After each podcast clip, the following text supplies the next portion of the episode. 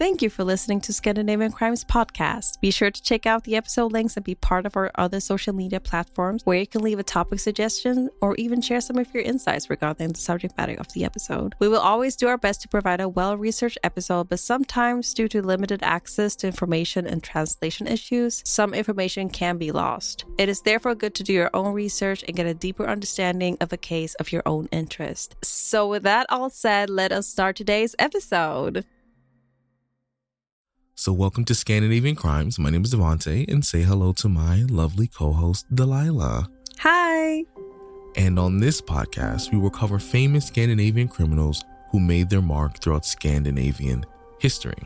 So, today we're talking about a very tragic incident that shook Norway Faiza Ashraf, a 26 year old Pakistani Norwegian woman who was abducted on February 3rd, 2010, from a bus stop in Haslum Bærum while she was on her way to work.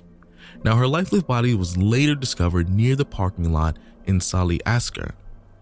Now, in this case, the police swiftly responded to a distress call made by Ashraf, which eventually led to the arrest of Shamraz Khan and Havad Naflat. Now, forgive me if I butchered the name, but you already know the deal in this podcast. One of the arrests of the assailants confessed to being involved in the kidnapping, claiming that he acted under the other's orders. The notorious case was widely known as the Faiza case, captured significant media attention in Norway, becoming one of the first instances of non gang related contract killings in the country's recent history. The case also tells a tale of how someone's obsession can be very much fatal and so dangerous. So, one thing I do want to mention as well is that this episode is very special, very interesting as well.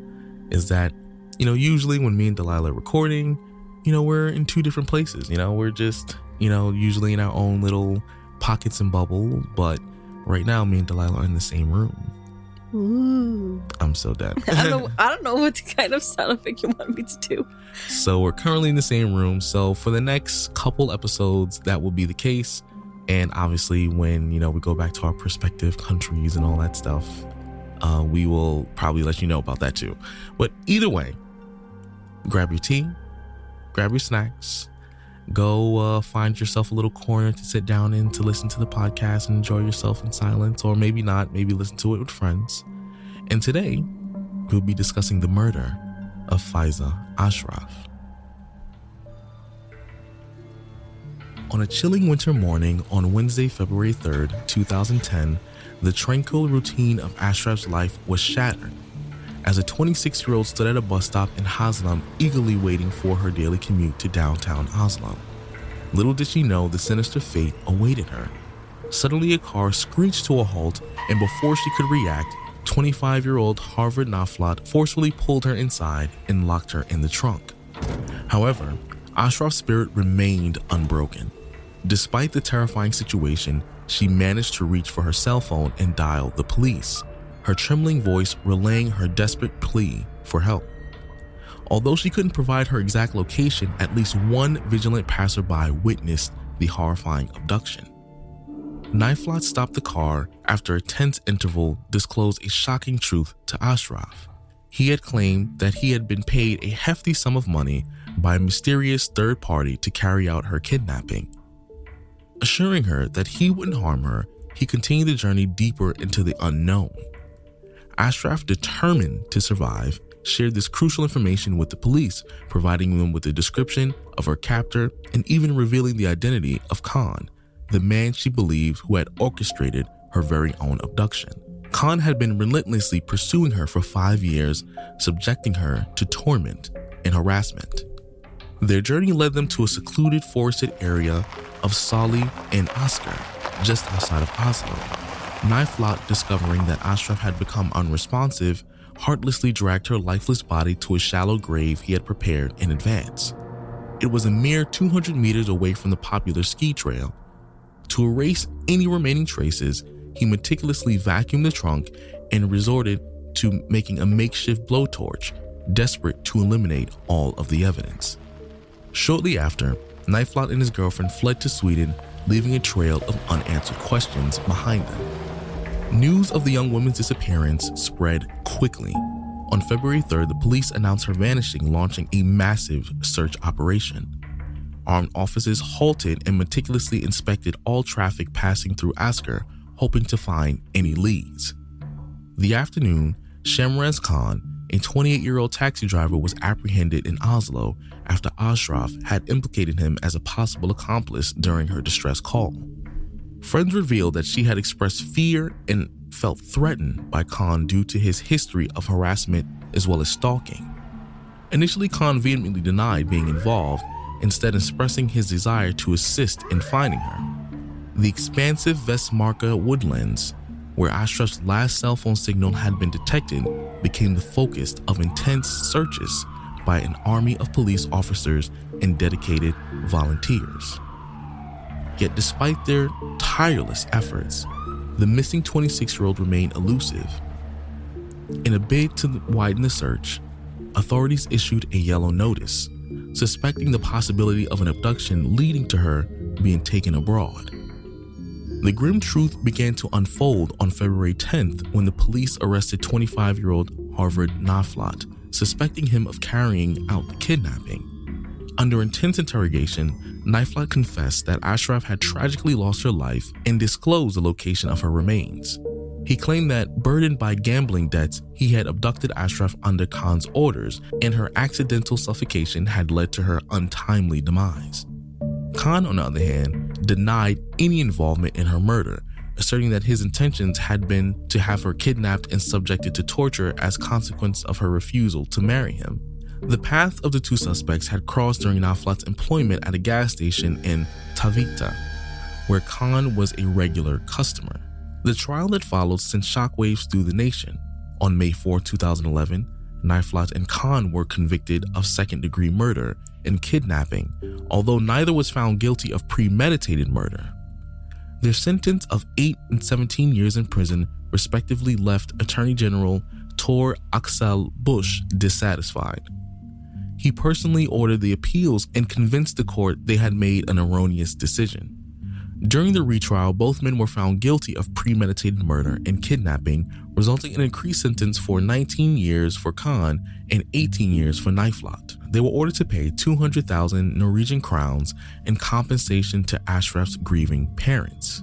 On March 28, 2012, the Supreme Court of Norway declined to review the cases effectively putting an end to the appeals process and closing a chapter on this harrowing tale of abduction, deceit, and tragic loss. This is the nightmare, like every, I feel like every woman has to be kidnapped by a stalker. And what's tough with stalkers is that you can't really do anything until they physically hurt you.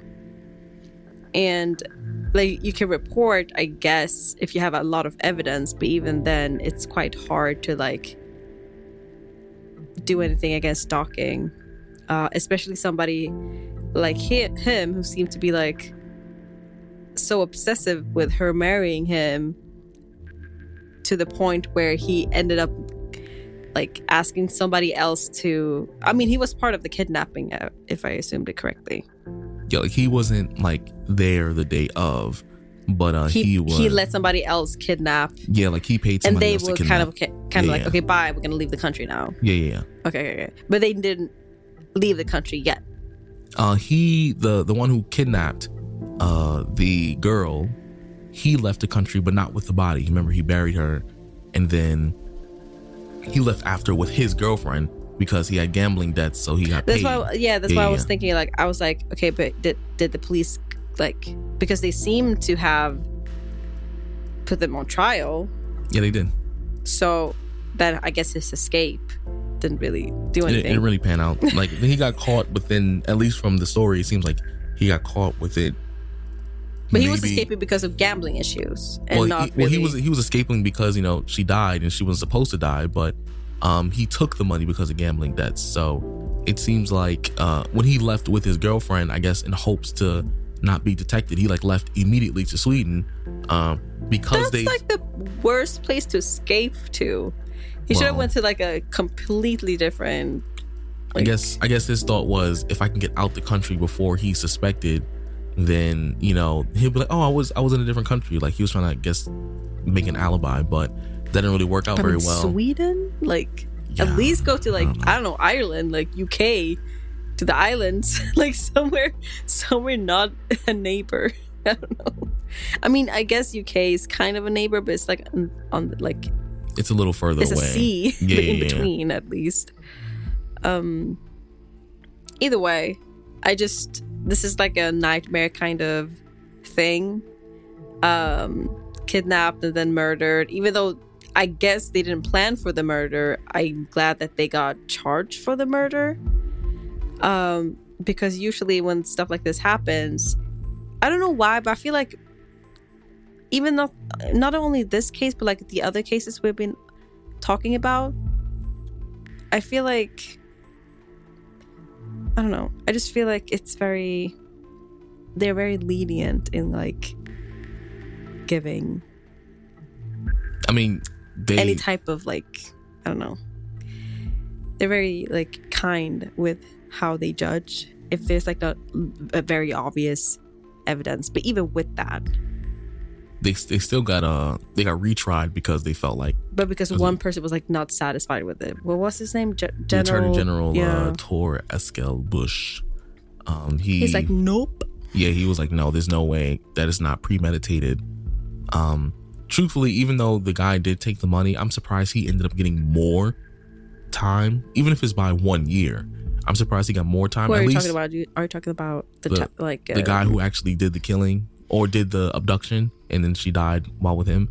I'm surprised like they actually got more time than the person who was planning it. Hmm. Like I'm surprised because usually in the states, it's the opposite? it's like the person who planned it is basically held primarily responsible because if they didn't plan it, Hmm. then the crime wouldn't have happened. Versus the person who did the crime was just, you know, a byproduct of the person who planned it. Hmm. So usually it's like flipped. Usually the person who planned it would like, depending on the crime, would get more, and then the other person would get like a little less. So But that's interesting though, because like even though they're planning it, even if they didn't I mean, it, the planning is also like it's, it showcase intent, yeah, but like the person who did the act is also equally part of the plan and also doing the act itself. So I don't think, like, I don't think that. I don't know. I, I think both are valid judgments, and I think both should be, if not equally, like it should be kind kind of equally to me how they're judged. Is how I feel because like hitmen obviously have to be punished for killing people. I'm not saying he is a hitman in itself, but he he was technically hired. he was hired Yeah. to do something. So he, in that case, can be classified as that type of profession. Yeah, like I said, it's it's uh, subjective, but that's what I'm saying. At least for me, it's a little I think it's fair. I think that this is very fair. Either way, I think they both they both are going away for a while, and they're not going to come out until like they're in their 40s or 50s and all that stuff. So, honestly, justice was served in this case. Uh, you know, they so. they got the like I said, this case was wrapped they up within like compensated with like more money, though. I mean, sure, but if they're in prison, I mean, they can't really work. So, uh, But 18 years is actually a long time. I don't. I. I, I don't know how they, how the laws in Nor- Norway is, but like, I think in Sweden, as I've said in previous um, episodes, I think like lifetime is like between 12 to 15 years or something. But and I think F- Finland is the same. But Norway here, they're like 19, 18 years. I'm like, oh, okay. I think they reserve it for the most like heinous of acts. But um either way, like I'm I don't really have one, this is a very short story, but also two, um, this is once again we bring awareness. So it's not like a story as in like, oh yeah, you know a story, but um this this is I'm satisfied with the result because one, the police were very active and even though Faiza Ashraf, she lost her life, uh she still tried to fight. She still called the police. She still did everything she was supposed to do. And unfortunately, you know, she lost her life. But in reality, um, the police were very proactive. This case was solved pretty quickly. Um, and compared to like some other situations where it could have been dragged out, it could have been, um, you know, could have ended up taking months, but they did this relatively quick. So, good police work, justice, um, especially with the attorney general making sure that they got as What much time as they yeah. deserved. So, justice all around. And this is an example of not only keep fighting no matter what the situation is, especially for a lot of women out there, you know, just no matter what the situation, keep fighting. Even though she lost her life in this situation, fighting still increases your chances of being found alive than not fighting. So, always advocate for that. Um, but also, just this is an example of good police work, of them being proactive. And the second they got the call, they started to work on it.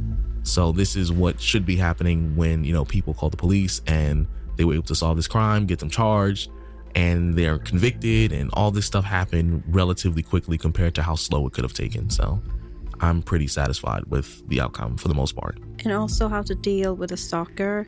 Uh, make sure that you report and have a, as much evidence as you can of the stalker, and if you have a chance, record so as well because that's when they usually back away, or be around obviously people you know, or don't go alone and you know regular stuff like that.